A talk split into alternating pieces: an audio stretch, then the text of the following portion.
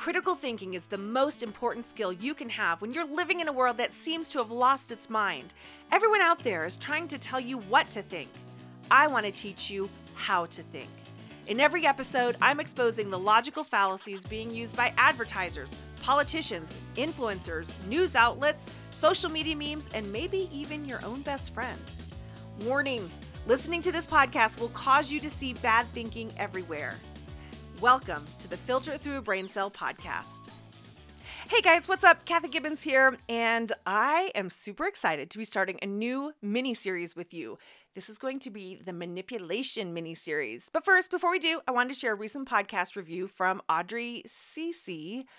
I hope I'm pronouncing that that correctly. That's just what it says on Apple uh, Apple Podcasts. So Audrey says, "Thank you for creating this podcast. It's light and uplifting, yet so so helpful in understanding how to think critically and why no one seems to be thinking critically anymore. I'm highly enjoying this. Yay! Thank you so much, Audrey. Thank you for listening and for leaving a review, rating and reviewing the show wherever you listen, whatever app you're listening on is super helpful to me to be able to get the word out and for more people to be able to find it. I just I really appreciate it. So thank you." All right, let's dive into this new mini series on manipulation. Now, yes, there are still more fallacies I'm going to be sharing with you, but there's also a whole list of things that aren't necessarily logical fallacies, but they can cause bad thinking if you aren't aware of them. So I put together a list of some of the things that people do to manipulate you into thinking or doing certain things. So um, and that's what this little mini series is going to cover. So maybe it's a good idea to define what I mean by manipulate. So the Oxford Dictionary defines manipulate as this controlling or influencing a person or a situation cleverly, unfairly, or unscrupulously. Okay, so it is when you're trying to control and influence somebody in a way that's kind of tricky. So, a lot of now, a lot of the fallacies that we've already covered can definitely fall under the manipulative banner, like the appeal to guilt is often used to manipulate. Certainly, appeal to fear, appeal to emotion, um, bandwagon, and so on. Oh, and propaganda for sure. All of those can absolutely be manipulative.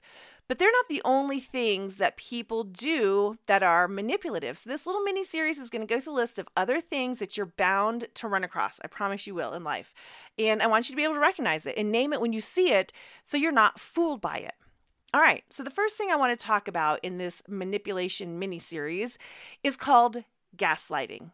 All right. Gaslighting is when someone tries to make you question your own reality or your own sanity. And this term actually comes from an old movie from the 1940s where um, a husband was trying to make his wife think she was going crazy so that he could admit her to a mental institution and steal her inheritance.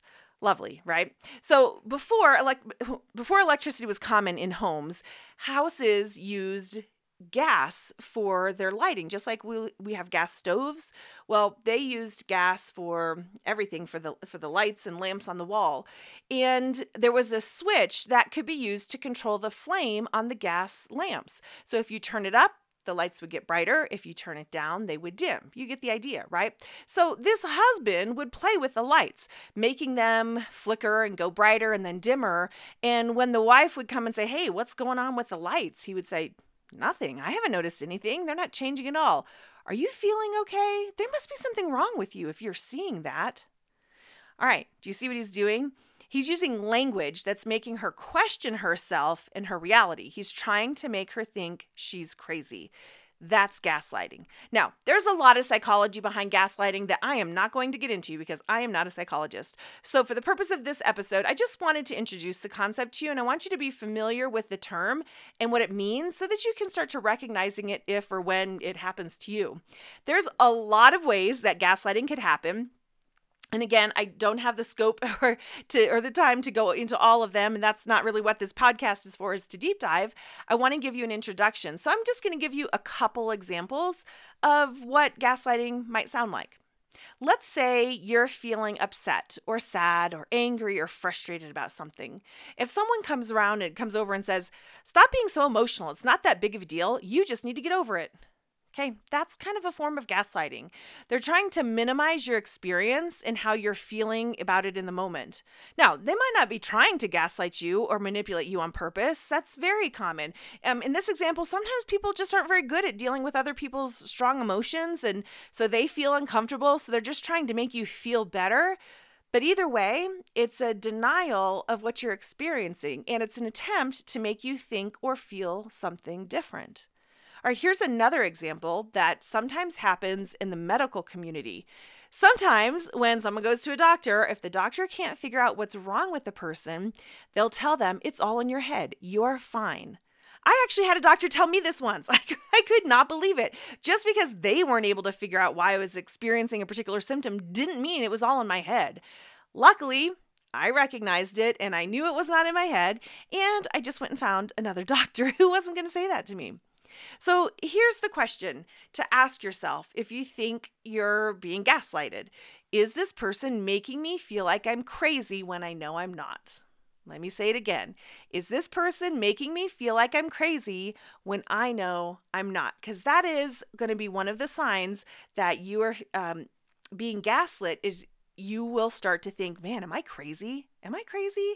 And again, not that it's bad to question ourselves because, you know, we can't necessarily believe every thought that pops into our mind either. So we do need to challenge ourselves and make sure that our thinking is good and our thinking is solid.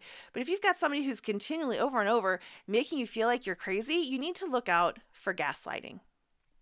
All right, that's it for Manipulation Mini Series Part 1. Join me in the next episode for Part 2, where we're going to talk about something called false urgency.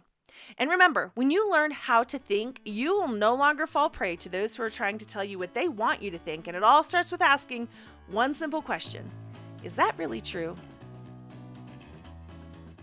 I would love to hear from you. Do you have questions about fallacies and cognitive biases?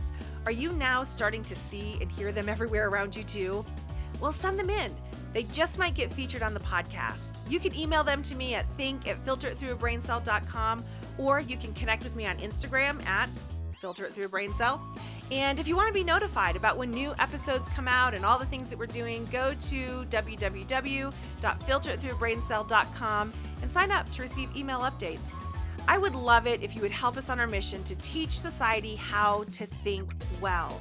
Please subscribe, leave us a review, and share this podcast with people in your life.